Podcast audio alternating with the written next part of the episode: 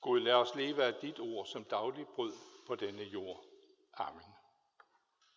Dette hellige evangelium skriver evangelisten Lukas.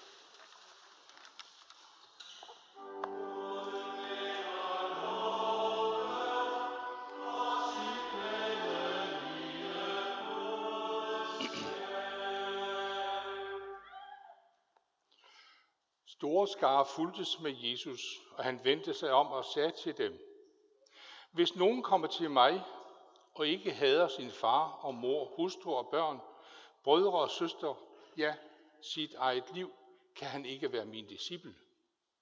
Den, der ikke bærer sit kors og går i mit spor, kan ikke være min disciple. Hvis en af jer vil bygge et tårn, sætter han sig så ikke først ned og beregner udgifterne, for at se, om man også råd til at gøre det færdigt. For at man ikke skal se ham lægge sokken, uden at, kende, uden at kunne fuldføre det, så alle giver sig til at håne ham og sige, den mand begyndte at bygge, men kunne ikke fuldføre det. Eller hvilken konge vil drage mod en anden konge i krig, uden først at beregne, sat ned for at overveje, om han med 10.000 mand er stærk nok til at møde ham, der kommer imod ham med 20.000. Hvis ikke, sender han udsendinger for at forhøre sig om fredsbetingelser, mens den anden endnu er langt borte. Sådan kan ingen af jer være min disciple, uden at give afkald på alt sit eget. Salt er en god ting, men hvis selv saltet mister sin kraft, hvordan skal det så blive salt igen? Det dur hverken til jord eller gødning, men smider det væk. Den, der har øret høre med, skal høre. Amen.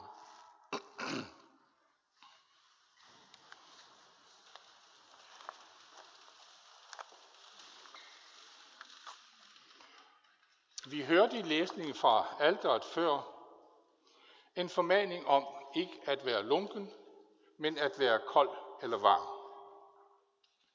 Nu har vi så hørt en barsk tale fra Jesus om at have alt det, man holder mest af. Sådan en søndag, hvor vi festligt skal døbe to små børn. Sådan en tale fra den Jesus, som vi u ubetinget opfatter som mild og kærlig. Hvad skal vi med det? Ja, lad os se på det.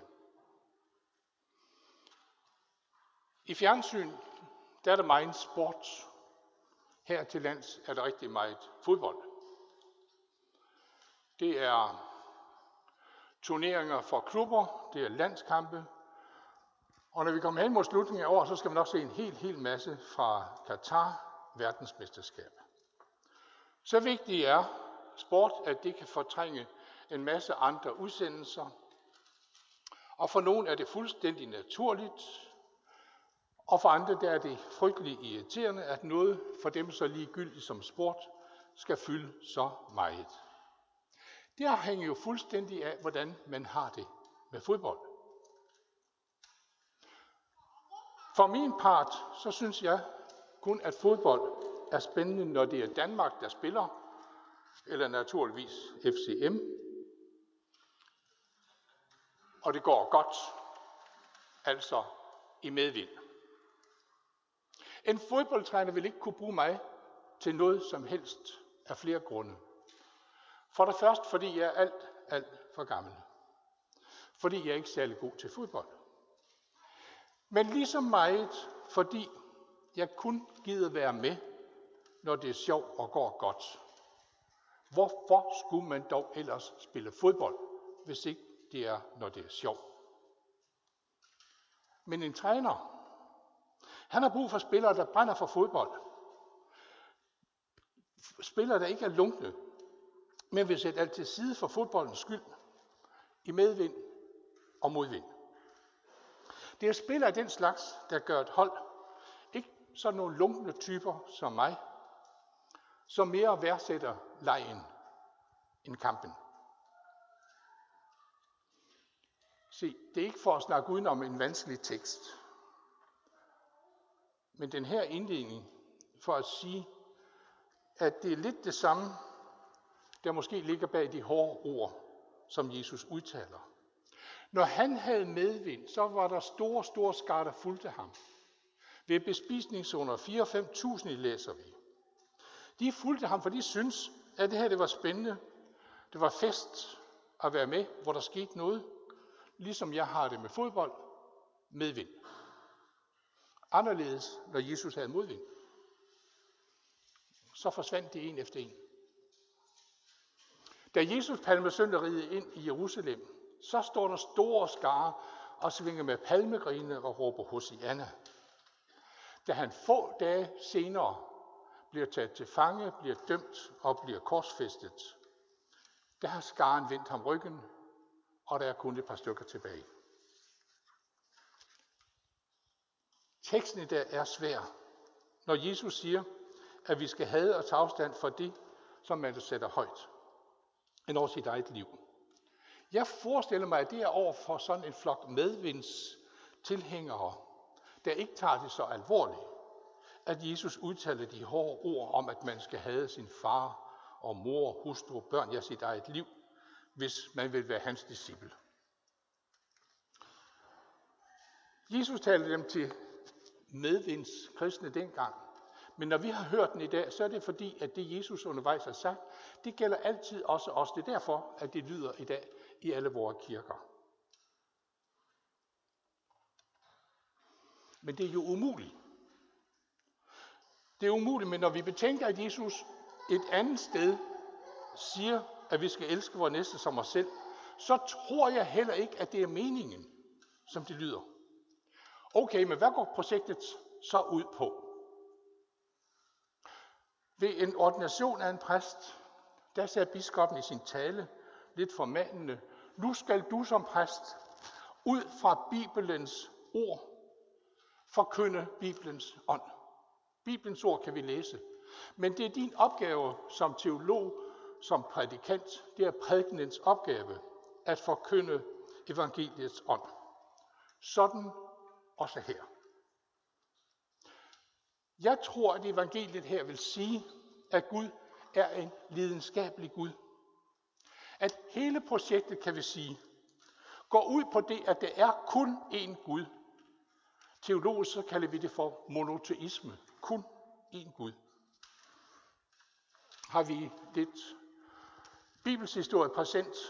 Husker vi, da Moses han havde udfriet folket fra slaveriet i Ægypten. Og de vil komme ud i ørkenen, så går Moses op på Sinai bjerg for at få det ti bud. Og straks Moses har forladt dem, så begynder de at samle guld sammen for at lave guldkalven, en afgud.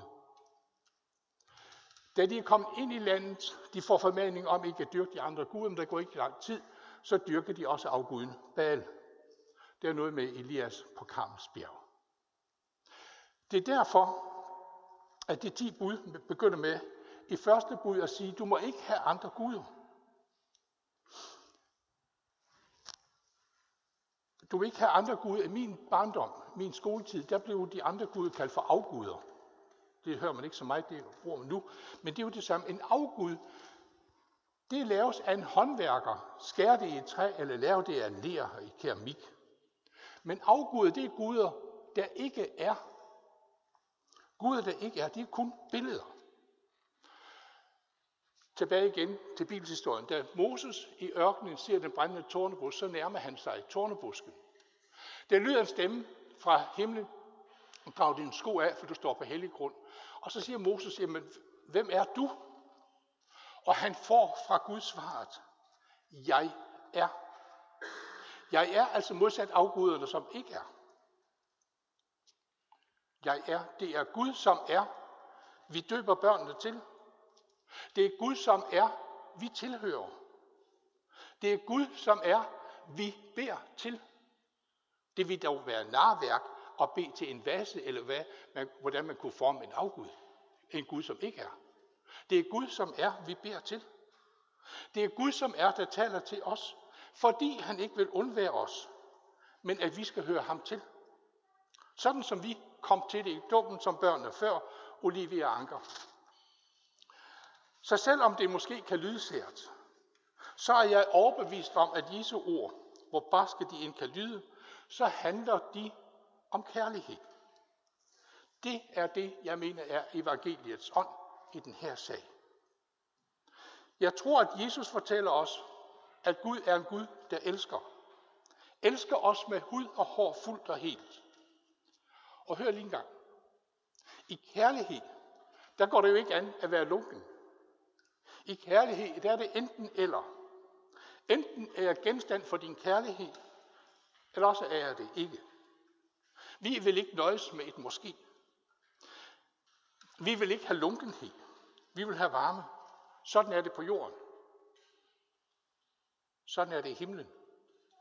Gud er Gud, der elsker os, og han vil elskes igen. Den, der elsker længes lidenskabeligt efter, at hans kærlighed bliver gengældt.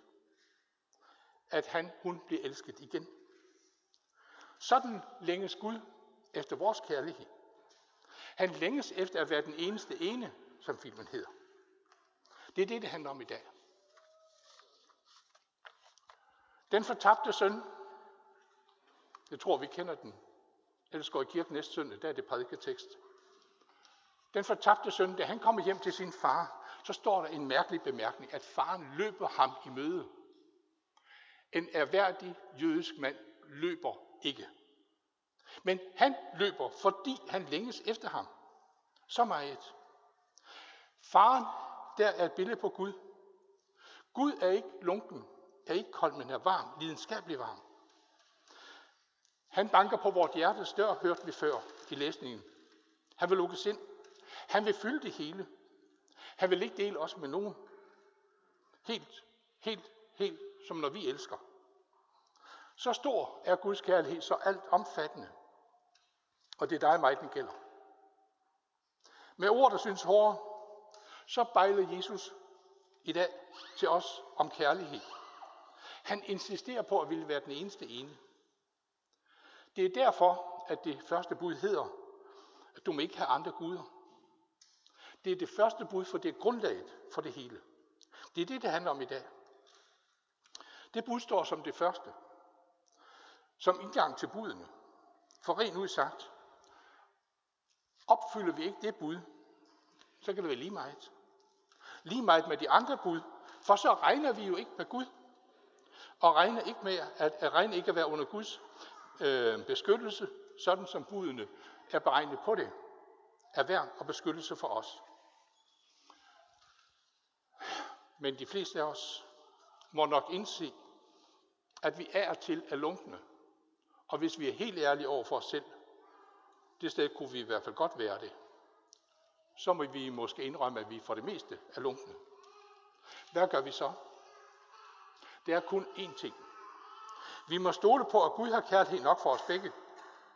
At hans kærlighed og lidenskab kan fagne vores lunkenhed. Min og din. Johannes skriver i sit første brev, deri består kærligheden. Ikke, at i, ikke i, at vi har elsket Gud, men i, at han har elsket os og sendt sin søn som sonoffer for vores synder. Sådan skal vi synge i salmen herefter, at Guds kærlighed ej grænser ved. Den er ubegrænset. Det er ikke vores præstation, men det er hans kærlighed og varme, der frelser os. Jan Lindhardt, der var biskop i Roskilde, fortæller, at inden han blev biskop, så var han samtidig, så var han samtidig censor ved læreruddannelse. Det var han en dag, der kommer en pige ind. Det er naturligvis religion. Hun trækker spørgsmålet luthersk kristendom. Klappen går ned, hun kan ikke noget. Det er så pinligt, at censor er nødt til at gå ind og være med, og så kommer det. Jo, Luthers kristendom, det er som, at jeg kommer ind ad døren, og så siger jeg straks til mig, du har fået 13, lad os så høre, hvad du kan. Sådan er Luthers kristendom. Det er ikke vores præstation, men det er hans varme og kærlighed, der frelser os. Jeg vil våge at stole på, at Gud mente, hvad han sagde dengang jeg blev døbt, sådan som Olivia Anker blev det før, og som du engang blev det. At han er min far i himlen, jeg er hans barn, og sådan også for dig. Og at han er med os alle dage ind til verdens ende. Jeg vil stole på, at Gud har kalkuleret med, at det tårn, han begyndte på at bygge der, det kan han gøre færdigt. At det slag, han er gået ind i imod den onde, kan han vinde. At det er sandt, som vi sang i salmen før også, at ved, ved tidens grænser leve fortsat dine løfteord ved døbefonden. Dåbens lys er tændt, når livet slukkes. Han sendte Jesus til jord for, at verden, du og jeg, skal frelses ved ham. Jeg vil stole på, at han har beregnet, at det vil lykkes. Der fortælles om et barn i et brændende hus. Barn deroppe på første sal står ved vinduet, råber på sin far nedenfor, som han ikke kan se for røgen. Men faren står neden og råber til barnet, spring, jeg skal nok gribe dig. Jamen, klynker barn, jeg kan ikke se dig.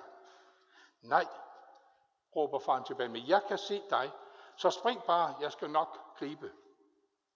Barnet springer, faren griber ham i sin arm, omfavner ham, og barnet er reddet. Sådan kan vi under tiden ofte have det i vores liv, at vi ikke kan se Gud. Men vi, vi må fortrøste os til, at han altid kan se os. Og han vil gribe os, når vi falder. Også når vi frygter. Også når vi frygter at falde ud af hans hånd. Det er vort håb. Amen. Lov og tak og evig ære være dig, vor Gud, Fader, Søn og Hellig Ånd, du som var, er og bliver en sand treenig Gud, højlovet fra første begyndelse, nu og i al evighed. Amen. Herre almægtige Gud, vi takker dig for det liv, du giver os, for den kærlighed og glæde, du skænker os gennem andre mennesker. Det, som gør vores liv så godt og rigt. Vi beder for Olivia og Anker, som vi døbte, lad dem mærke, at de altid er din hånd, og at du aldrig slipper dem. Herre, hjælp os til ikke at overse medmennesker i nød. Gør os villige til at være med arbejdere på hinandens glæde. Fjern den mistillid, den mistro og misundelse mellem os, som medfører så meget ondt. Ja, vi beder for freden i verden, de mange steder, hvor den er truet, og mennesker lever i frygt. Vi beder for de millioner børn og voksne, der må frygte og flygte fra deres hjem. Vi beder især for det ukrainske folk, der må opleve deres hjem og deres land til sønderbombet. Herre, skænk dem freden, så de kan bo i tryghed og genopbygge deres land. Vi beder for de utallige, der bliver forfulgt, måske dræbt for deres tros skyld. Hold din beskærmende hånd over vort folk og fædreland. Bevar vor dronning og hendes familie. Lad øve hende her og alle vegne tjene dig ved at skabe orden og gode kår for alle. Her følg os til vores sidste time, også ind igennem døden i gang. Og lad dit ansigt lyse over alle vores døde. Giv os en glædelig opstandelse til evigt at være hos dig, og lad ingen af vores savnes der. Det beder vi alle i Jesu navn. Amen.